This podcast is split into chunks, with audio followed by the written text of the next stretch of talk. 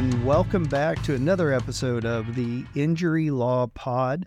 I am your host, Eric Bartlett, longtime personal injury lawyer, uh, going on about 27 years now. And you found the podcast where we break down personal injury law. And specifically, we try to make things very simple, easy to understand. It's a complex area. And our whole goal on this podcast is to just bring it to you in a way that makes sense, isn't complicated, isn't lawyer speak, just so that you're prepared if you ever find yourself needing a personal injury lawyer for some reason or dealing with some kind of an injury claim. So, we're wrapping up our series of the anatomy of a car accident injury claim. And the way I'm going to do that is by basically calling this the car accident injury claim master class. So we've had six previous podcast episodes that went through the various stages of a car accident injury claim all the way from before the accident ever happens to finding yourself in court in a lawsuit. And if for some reason you've landed on this podcast uh, and you want to get sort of the essentials, a summary, then you're at the right place. Or, you know, if you're looking for some quicker answers and maybe want to do the deep dive later, again, this is a great podcast episode to listen to right now. Uh, this will give an overview. Again, I'm calling it the master class, and you can go back in time and listen to each one of these stages in much greater depth. But without further ado, let's jump into the various stages of a car accident injury claim. And the very first one is before the accident ever happens.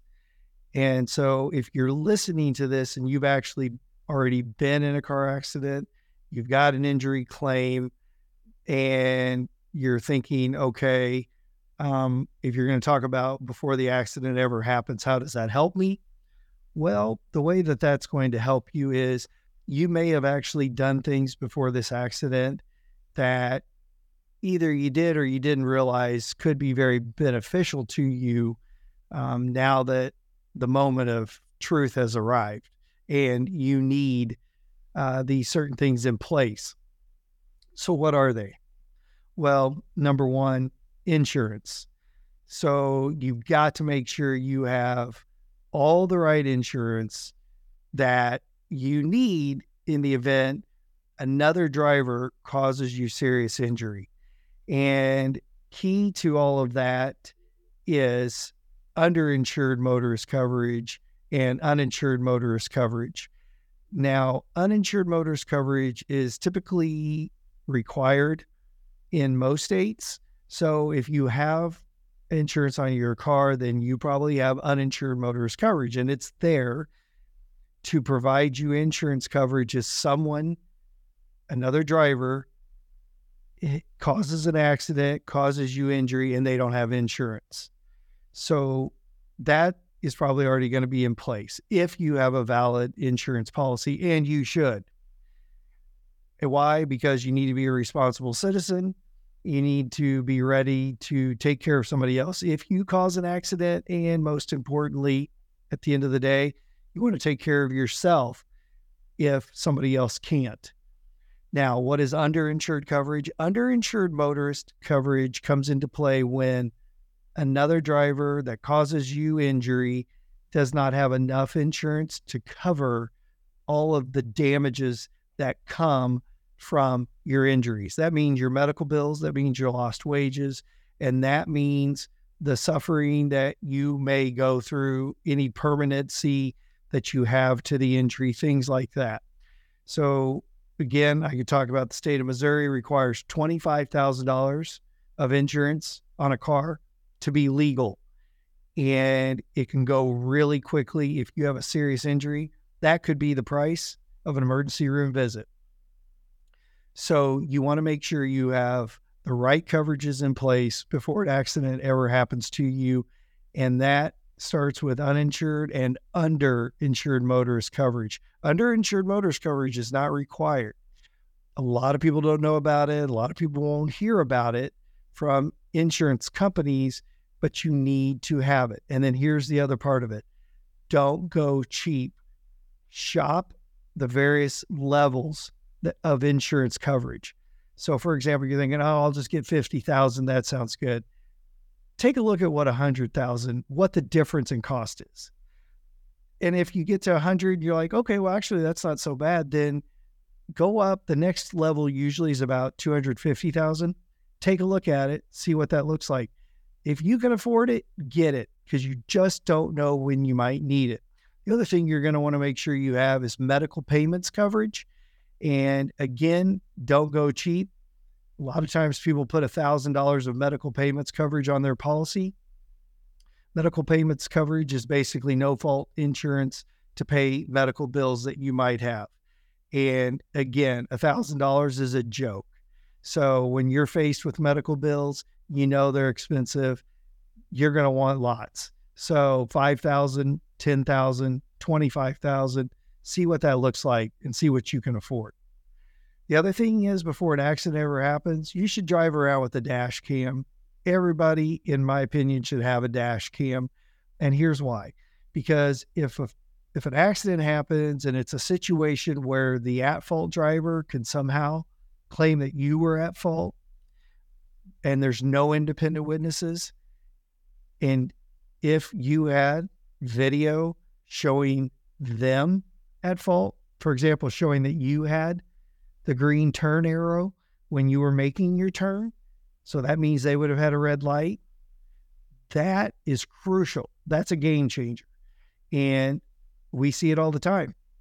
At fault drivers try to get out of responsibility and they try to blame others. And if there's no independent witnesses, nobody to back up the story, all you've got is your own word unless you've got something else. So get a dash cam, lots of options out there. You also need to know if there's ever a liability issue, you need to know that all modern cars have electronic control modules in them, um, basically black boxes. And those black boxes record data about what's going on with a car. It shows speed, it shows braking, it, it shows a lot of things. So, again, if there's ever a situation where an at fault driver, you think they were speeding or something and that caused the accident, you need to know that you need to put the uh, other driver and or their insurance company on notice that you want the data from that black box because it'll help you make your claim. So you just need to have things like this in place, ready to go, so you're prepared if an accident happens. And remember, accidents happen all the time. The statistics are not with us as drivers. There's lots of accidents if you're driving around or riding around in a vehicle, there's a high likelihood you'll be involved in an accident at some point and probably several times in your lifetime. Okay, what about the accident itself? So, when you're in an accident, depending on the severity, some of these things may happen without your involvement. But, you know, a lot of times we see accidents where people are hurt, but yet they're still mobile. They're able to get out of their cars. Nothing, the, the true um, impact of the accident and the injury starts to set in slowly. And so you're you're aware of things going on, but not necessarily everything. So what you have to be mindful of after an accident, again, if you're not unconscious, if you're not being taken away in an ambulance, those types of things, you need to make sure were there any witnesses to the accident? You need to make sure the police are called, the police get there, the police investigate, the police talk to witnesses, the police talk to you, the other driver.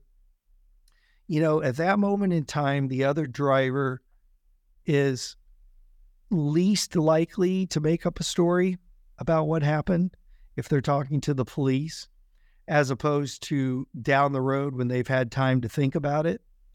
So you just want to make sure that witnesses and the police and all of that are nailed down right after an accident.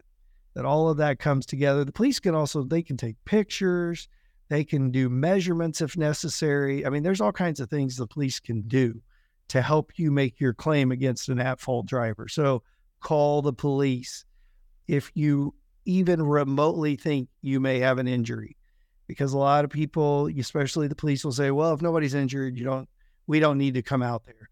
If you think you're at all injured, get the police there so that they can do their job, and make sure again you get pictures of vehicles if you can, any video, whatever you can, just to show everything that's present at the scene. And finally, then once the dust is settled, so to speak, um, it's time to make sure you're contacting the insurance companies.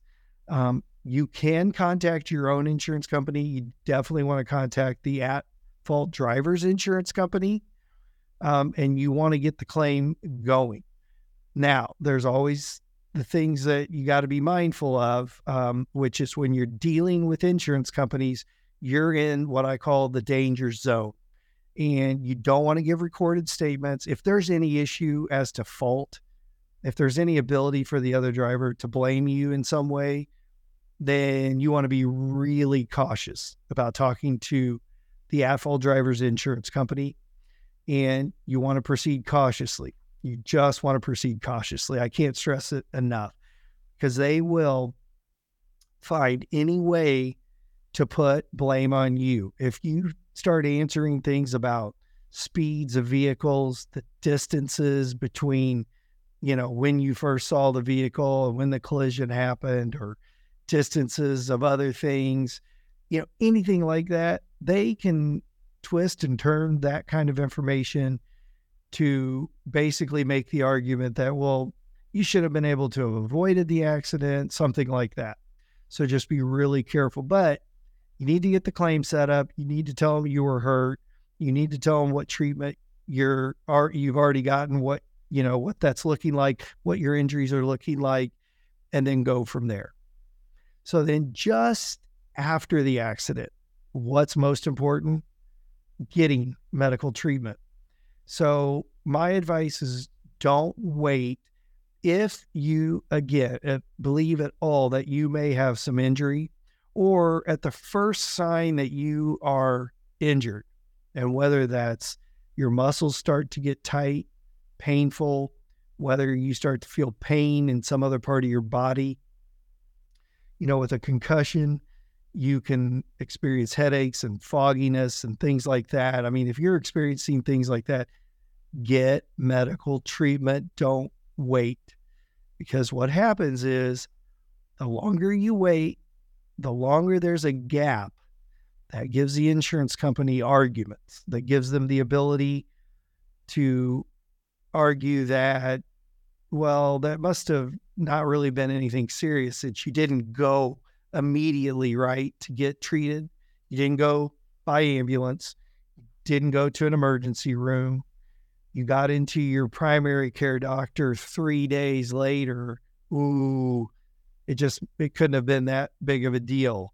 So you just need to have that in mind. If you're feeling bad, injured, get seen somewhere so that you're making a record of your problems. You're much better off going, seeing someone, doctor, whoever that is, you know, talking about what's hurting or what's causing you concern. And then if for some reason you decide to try to give it a go, right, with ibuprofen and rest, and you go for two or three weeks with no further treatment, but then you give up and you say, Nope, I still got a problem, and you go back. Well, now it's not like you went two or three weeks without ever saying anything. You were complaining the day of the accident, right? but you tried. You tried to soldier through and you tried to, you know, see if it would heal up on its own and it's just not happening. And so that that lessens the ability of the insurance company to argue that, well, what's the what's the big deal? You didn't go for two or three weeks to somebody and now all of a sudden you've got a problem. But nope, if you go immediately, then you got the record of what you were complaining about. And again, these things generally, depending on what they are, concussions, muscular type injuries, things like that, they can come on in progression. And so, yeah, sure, you might feel okay, but then as the days go by, you start to feel worse and you can get really bad. So keep that in mind. Number one thing, after again, all the stuff has happened at the scene of the accident, you need to look at getting treated medically, get seen if you think you've been injured. Okay. So once you have gone through and gotten your medical treatment and all of that kind of stuff, right? And who knows what that looks like? Who knows how long that's going to be? Who knows if you were off work for quite some time? Whatever all that involves. You know, there is then the claims process. And this is the point where you you are either all done with treatment and you feel okay or you know the doctors the other medical people are telling you there's nothing more they can do for you. You you got to a point where medically speaking it is what it is. This is what you've got so whatever that looks like at that point it's probably time to look at trying to wrap up the claim with the insurance company but you should never be in a rush uh, again in missouri you have five years from the date of the accident to make your claim um, to either to either have it settled or to get it on file as a lawsuit or otherwise resolve it. But you have a long time. Now, I'm not saying you should drag a claim out for years because if you're done and you feel okay and you're not getting any more medical treatment, then really time doesn't help you. But if you're having issues and problems and you know things like that, you should not be in any hurry to settle your claim. Now, the problem is the insurance companies, they're going to put pressure on you. And they, they may put pressure on you from about the first time you contact them. So, one of the things that we see today is these insurance companies basically trying to make some quick offers to get people to bite, to settle the claim, and forever close it out. And what happens with that is if you bite, then you don't know the full extent of what the future holds for you. And sometimes I think people get tempted. I know they do. I get calls from people. They say, Hey, they've offered me this. And I mean, I went to the emergency room last week because the accident just happened last week. And I'm thinking, well, maybe okay. And I tell them, You're like a week out from an accident. Are you still having problems? Are you still in, yeah, I'm still in pain, but no, then stop. You're not settling anything. I mean, that would be foolish. So you got to go slowly in that regard. You can't just jump. Again, they're going to pressure you. They want you off the books. They don't want that claim to grow. They're hoping that you'll take the offer, they can close it out, and they can buy your legal claim cheap. But when you do finally get to a point where you feel like you are truly okay, or again, you've been told this is as good as it gets, then it is time to try to get a settlement. And so, with that, you know, here's where the problem lies. You're kind of going along, right? You you've been touching base with the insurance company they're they've been talking to you. Well, just keep us updated. You know what it, what's happening, and uh, you know, yeah, when you're done, get everything over to us, or better yet, you know, we'll have you sign our medical authorization so we can order your records and your bills and all that kind of stuff, and you know, then we'll evaluate the claim. Well, and the problem with that is if you sign their medical authorization, then you've just given them a blanket authorization to get medical records on you from anywhere and for any amount of time. And if there's stuff you didn't want them to see, um, or something, you know, that they might try to use against you that really shouldn't be, well, they can get it. So that's a problem.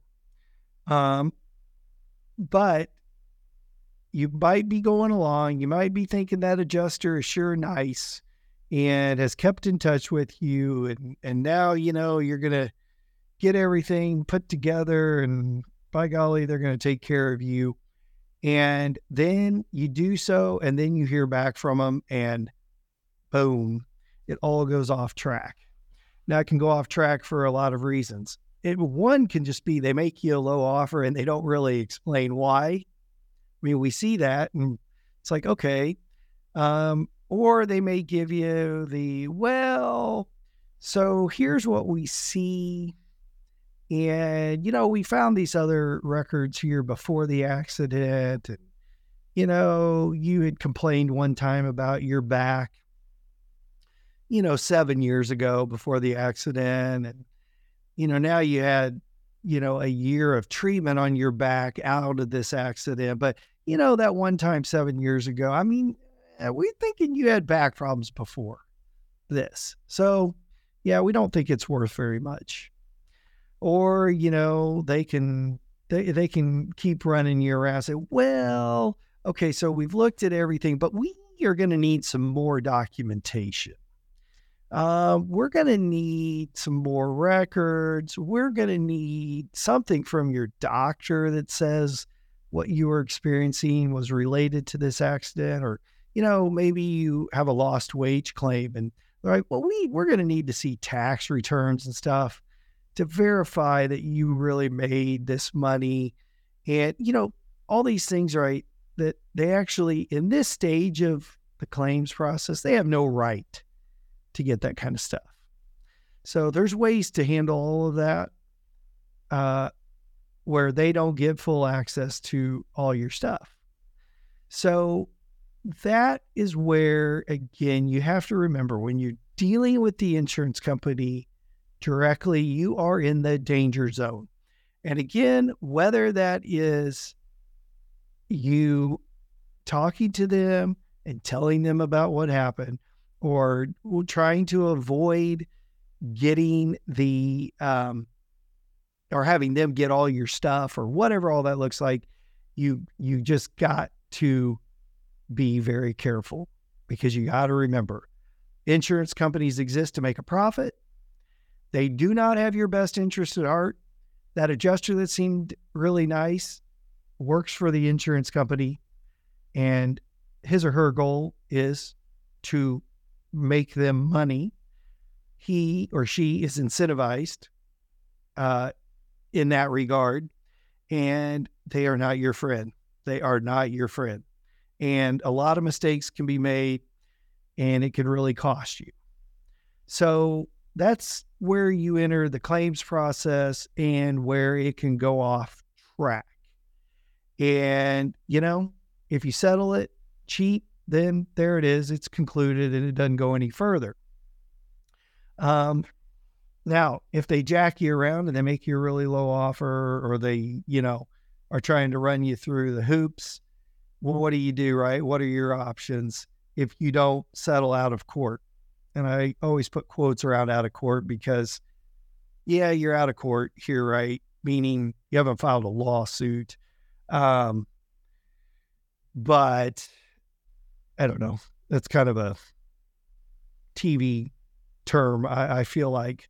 Uh, but it doesn't matter. At the end of the day, you know, you're you're now stuck because you either have to take what they're giving you uh, keep doing what they want you to do, or you got to go a different direction.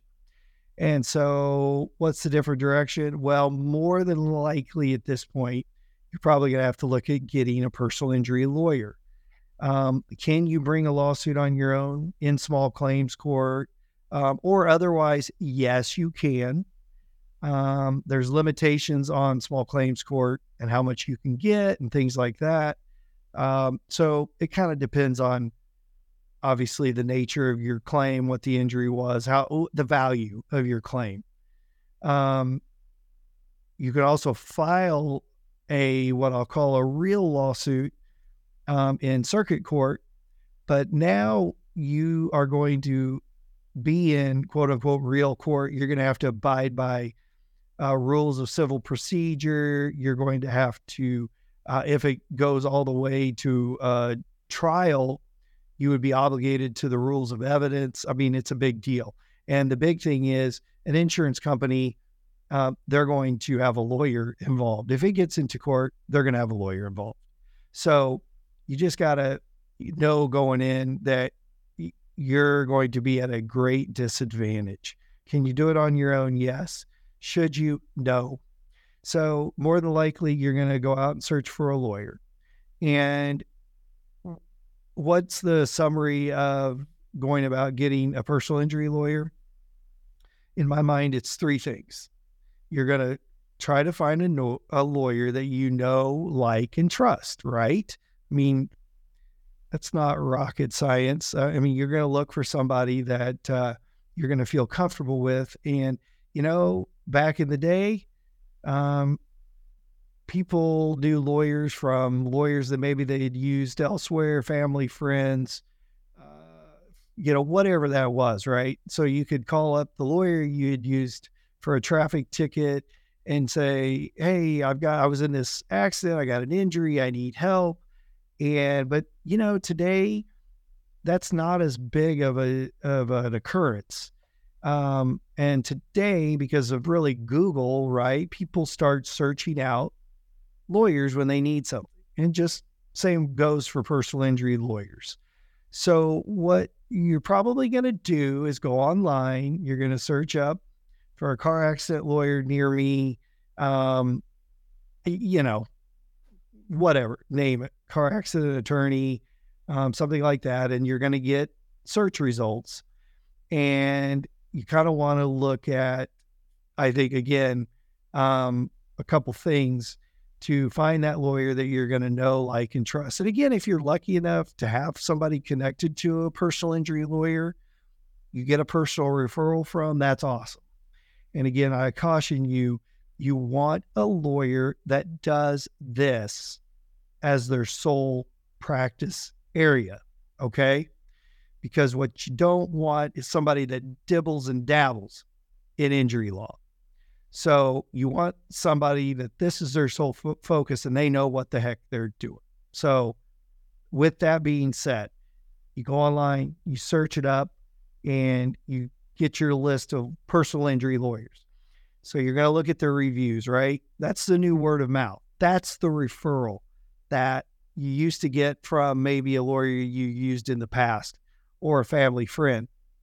You go online, you see what people that have used that law firm are saying about the law firm, saying about the lawyers. You know, are these lawyers that handle the claims well, treat their clients well, communicate well, are responsive, all those things. That's what tells you is this a five star law firm? That's what you're looking for. And then you're obviously, you know, I mean, it's natural, right, to be thinking about well, what is this going to cost and the fee and what all that entails. And what I would say there is in the personal injury world, uh, we all work on basically percentages of settlements. Every it's all there's a spectrum. I mean, everybody charges different things, but what you should do is compare whatever the lawyer is telling you they charge to those reviews, right? Is this quality that I'm getting? And if it's quality, well, then, you know, they can probably um, charge more. I mean, it's not just a quantity thing. You want really good representation. You want to be kept informed. You want to get a good result and you don't want to be left in the dark. I mean, all those things go into it. So just keep all that in mind. So you want to look at those Google reviews. You want to look at the uh, fee, and you do want to make sure that you're dealing with a local lawyer. That's the that's the final thing I, I would say. There are lawyers that are not in the local area that advertise, that either hang, say you sign up with them, they either hang on to your case or they refer it to somebody else. You want to know is this law firm going to keep my case? Are they really here? Are they somewhere else? Are they in another state, another city, whatever? You want to know that. That's important.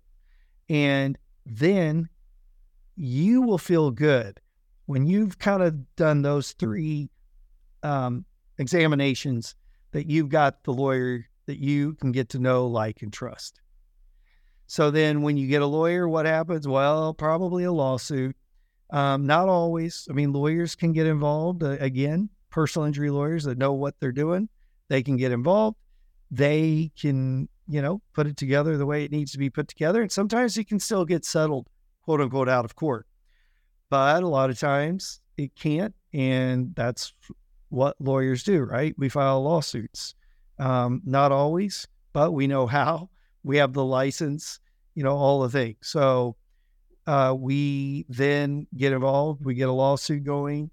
And then, unfortunately, it's a slow process, um, which can be good and can be bad. Again, if you've got a permanent injury and you've got things that may still be popping up and you may still need treatment, whatever, then it's not such a bad thing for this to go slow and and time to reveal exactly what it is, how you're living daily with your injury, the needs you have, medical needs you have, whatever all that looks like. Again, I mean, some time is is not bad. And with a lawsuit, you're going to get some time because you file something and, you know, generally speaking, you're not going to have a trial probably for at least a year and that's probably a good average. So, and that's just the court system. You know, there's you just can't speed that up. There's a lot going on in the courts, and so you're going to have time to really know if you're going to be sort of stable with your injury and your treatment and all of that. But in that lawsuit, you've got you know everything from the beginning where it gets filed, it gets served on the um, defendant or defendants. You know, these are the at fault people, right? And then you get lawyers involved from the insurance company. And then there's written documents that are exchanged between the parties to get more information.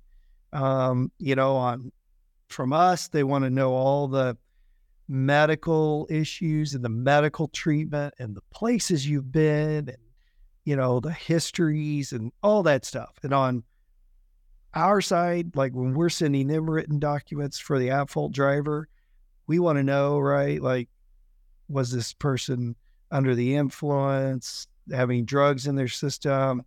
Um, you know, what do they say about the accident?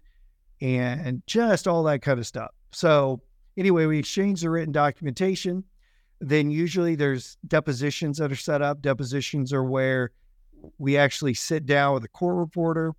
Again, your lawyer may take the at fault driver's deposition, asking questions about what happened, trying to really nail down why they're at fault, right?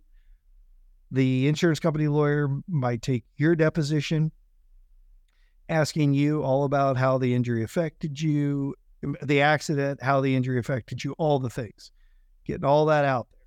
And that's all to be used at trial if it comes to that. Uh, but it's also used to, you know, get a good handle on the claim. The lawyer can go back, they can report to the insurance company that, hey, this person makes a nice witness. I think a jury or a judge is going to want to give them money for their injuries. And also, they can go back and say, yeah, you know, I think this is kind of the value of the claim.